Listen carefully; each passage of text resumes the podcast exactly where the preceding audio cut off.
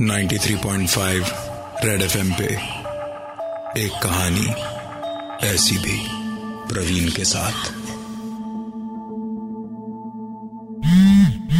Bernadette को आज नींद बड़ी देर से और बड़ी मुश्किल से आई थी और सोते ही उसका फ़ोन बजने लगा। नींद में थी इसलिए शुरू में उसने इग्नोर किया। लेकिन जब फ़ोन बार बार बजे जा रहा था तो उसने फ़ोन उठाया। हेलो।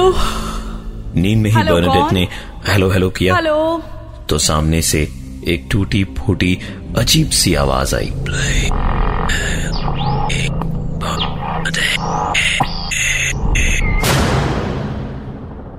बर्नाडेट ने ज़्यादा ध्यान नहीं दिया और आधी नींद में ही फ़ोन कट करके सो गई।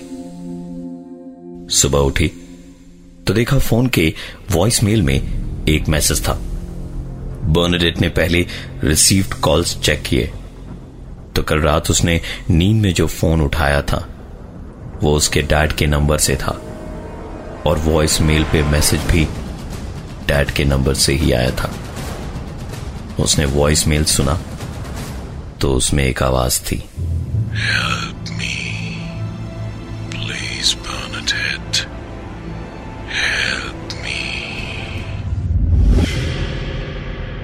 तुरंत दौड़ के बर्नाडेट अपने पापा के रूम में गई।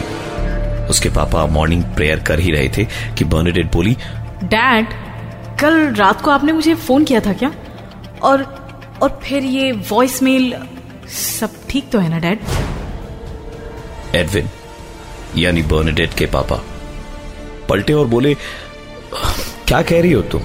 मुझे वैसे भी अपने फ़ोन पे सिर्फ़ फ़ोन करना और मैसेज करना ही आता है। तुम पता नहीं क्या कह रही हो। बर्नाडेट जानती थी कि एडविन को ज़्यादा अच्छे तरीके से फ़ोन का इस्तेमाल करना नहीं आता है। लेकिन फिर भी उसे लगा जैसे एडविन शायद कुछ छिपा रहा है। उसने कहा डैड आप मुझसे कुछ छिपा तो नहीं रहे हैं ना? सब कुछ ठीक है ना? वैसे भी जब से हम यहाँ शिफ्ट हुए हैं आप पर बिज़नेस का प्रेशर बहुत ज़्यादा बढ़ गया है। एडविन ऐसी बातों पर बर्नाडेट को कभी डांटता नहीं था। लेकिन पता नहीं क्यों ये सुन के बर्नाडेट से गुस्से में बोला, एक बार कहा ना, मैंने कोई फ़ोन नहीं किया था और एक घर में रह के मैं तुम्हें फ़ोन क्यों करूँगा? बर्नाडेट उस रात, जब सोने से पहले बाथरूम गई तो हाथ मुँह धोते वक्त उसने कमरे में एक आवाज़ सुनी।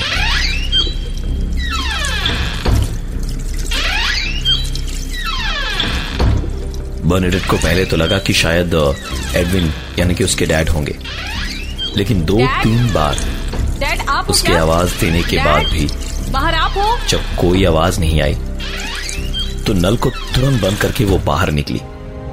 कमरे में देखा तो एडविन कहीं नहीं दिखा। कमरे से बाहर निकलकर देखा तो एडविन नीचे टीवी देख रहा था। बर्नाडेट को लगा कि शायद ये उसका वहम था। जब वो वापस बाथरूम में गई तो देखा जिस नल को वो बंद करके आई थी, वो नल चालू था।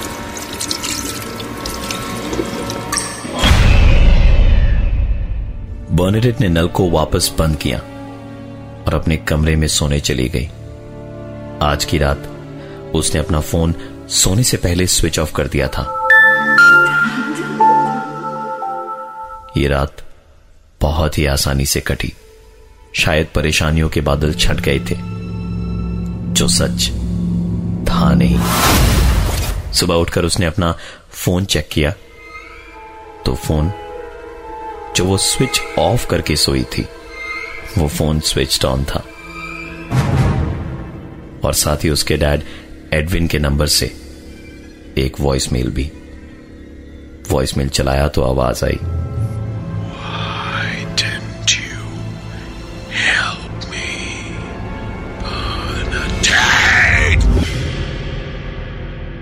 बर्नेडेट को इसके पहले एडविन डांट चुका था। इसलिए इस बार उसने एडविन से पूछा तक नहीं। एडविन जब नहा रहा था तो चुपचाप बर्नेडेट उसके कमरे में गई और उसके फ़ोन को चेक किया।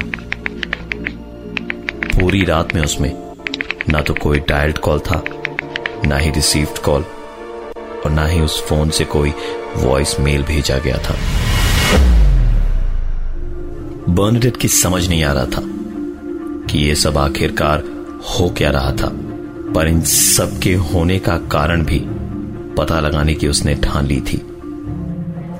एक तरफ़ रात को जब एडविन रोज की तरह टीवी देख रहा था तो बर्नडेट फ़ोन के करीब बैठे, अपने कमरे में उसके बजने का इंतज़ार कर रही थी। काफ़ी देर तक जब फ़ोन नहीं बजा और बर्नेडेट को नींद आने लगी। तो उसने फ़ोन लाउड मोड में डालकर लेट गई। थोड़ी ही देर के बाद बर्नेडेट का फ़ोन बजा।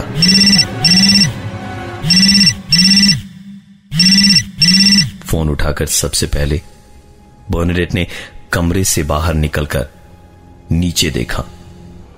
एडविन अभी भी टीवी ही देख रहा था और फ़ोन पे कुछ आवाज़ आ रही थी, जो बर्नेडेट ने ध्यान से सुना। तो ऐसा लग रहा था जैसे कोई दरवाजे को खटखटा रहा हो।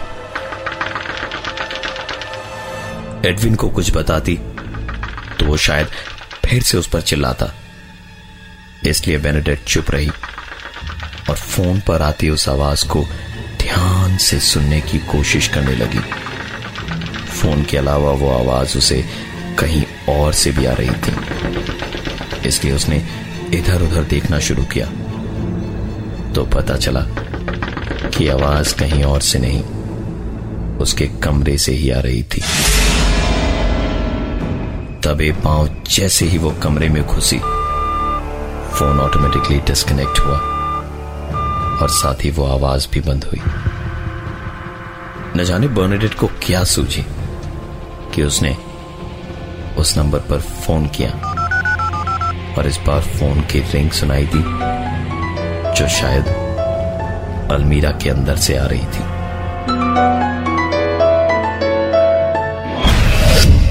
बर्नेडेट ने अलमीरा खोला और अंदर झाँक ही रही थी कि पीछे से एक आवाज़ आई।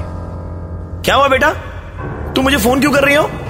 पलट के देखा तो एडविन उसके पीछे खड़ा था और बचता हुआ उसका फ़ोन उसके हाथ में था। बोनेडेट एकदम से चौंक गई और हैरान होकर बोली, dad, I heard it.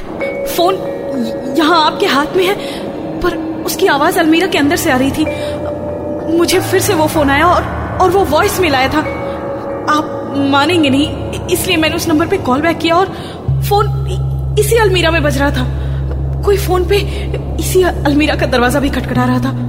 Please trust me dad trust me Edwin ने बर्नेडेट का रिएक्शन देखा तो वो समझ गया था कि बर्नेडेट झूठ नहीं बोल रही है। उसने कहा ओके okay, बेटा आई ट्रस्ट यू तुम यहाँ मत सोना आज। चलो मेरे रूम में सो जाओ। डर नहीं लगेगा। चलो मेरे साथ. बर्नेडेट बहुत डरी हुई थी। बड़ी मुश्किल से जब वो सोई तो एडविन के चेहरे पर एक अजीब सा गुस्सा था। वो उठा और बर्नेडेट के रूम में पहुँचा। अलमीरा के सामने खड़े होकर उसने अलमीरा के दरवाजे को खोला और कहा कम ऑन रॉजर बच्ची से मदद मांग रहे हो तुम। क्यों मेरी बच्ची को परेशान कर रहे हो? मर चुके हो तुम। यू आर डेड मैंने अपने इन्हीं हाथों से मार दिया था तुम्हें। और अगर तुम ज़िंदा होते तो फिर से मार देता तुम्हें आज। एडविन, वापस अपने कमरे में आया तो बर्नेडेट सुकून से सो रही थी। वो भी जाकर लेट गया। रात भर कोई दिक्कत नहीं हुई। शायद यह तूफ़ान से पहले की शांति थी। सुबह एडविन की आँख खोली तो सामने बर्नेडेट बैठी थी। उसके चेहरे पे डर तो था, लेकिन डर से कहीं ज़्यादा उसके चेहरे पर दुख था।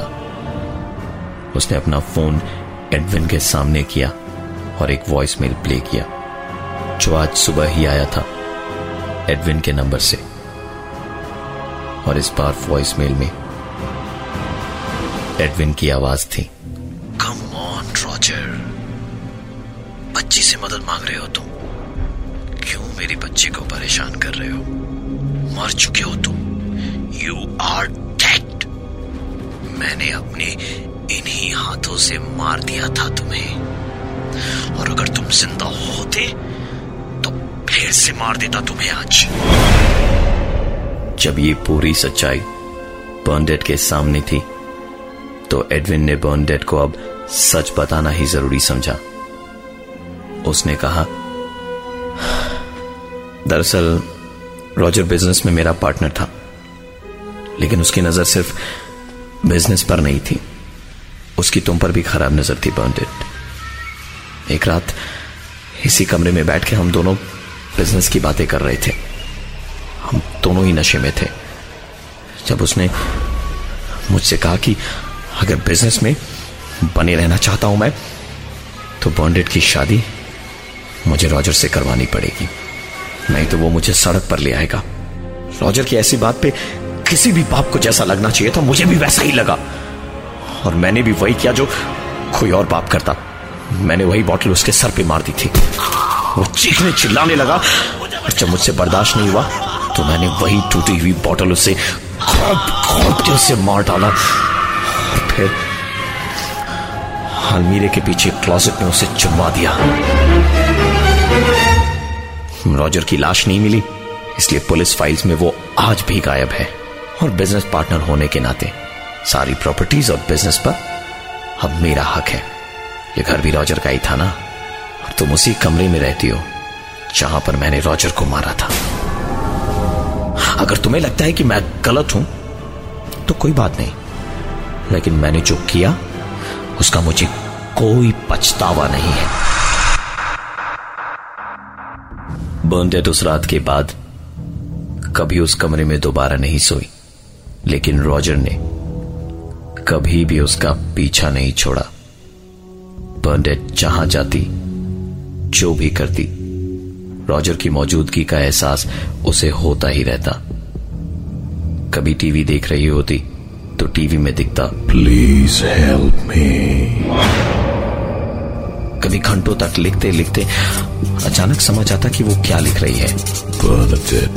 प्लीज़ हेल्प मी बाथरूम के शीशे पर उसे वो लिखावट नज़र आती। हेल्प मी बॉन्डेट इतनी ज़्यादा परेशान हो गई थी कि एक दिन एक दिन उसने पुलिस को फ़ोन करके सब कुछ बता दिया। पुलिस ने कमरे में अलमीरा के पीछे की दीवार तोड़वाई, जहाँ से एक स्केलेटन बरामद हुआ। और एडविन उसे रॉजर के मर्डर के जुर्म में लंबी सजा हुई। बेनेटेट का हाल ऐसा हो गया कि वो चाह के भी किसी से मदद नहीं ले पाई। कहीं भी, किसी से भी। सिर्फ़ वो एक ही बात कहती प्लीज़ हेल्प मी आज बेनेडेट मेंटल असाइलम में है और एडविन जेल में।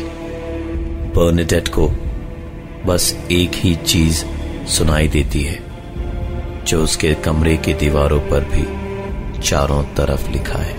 Please help me please help me please please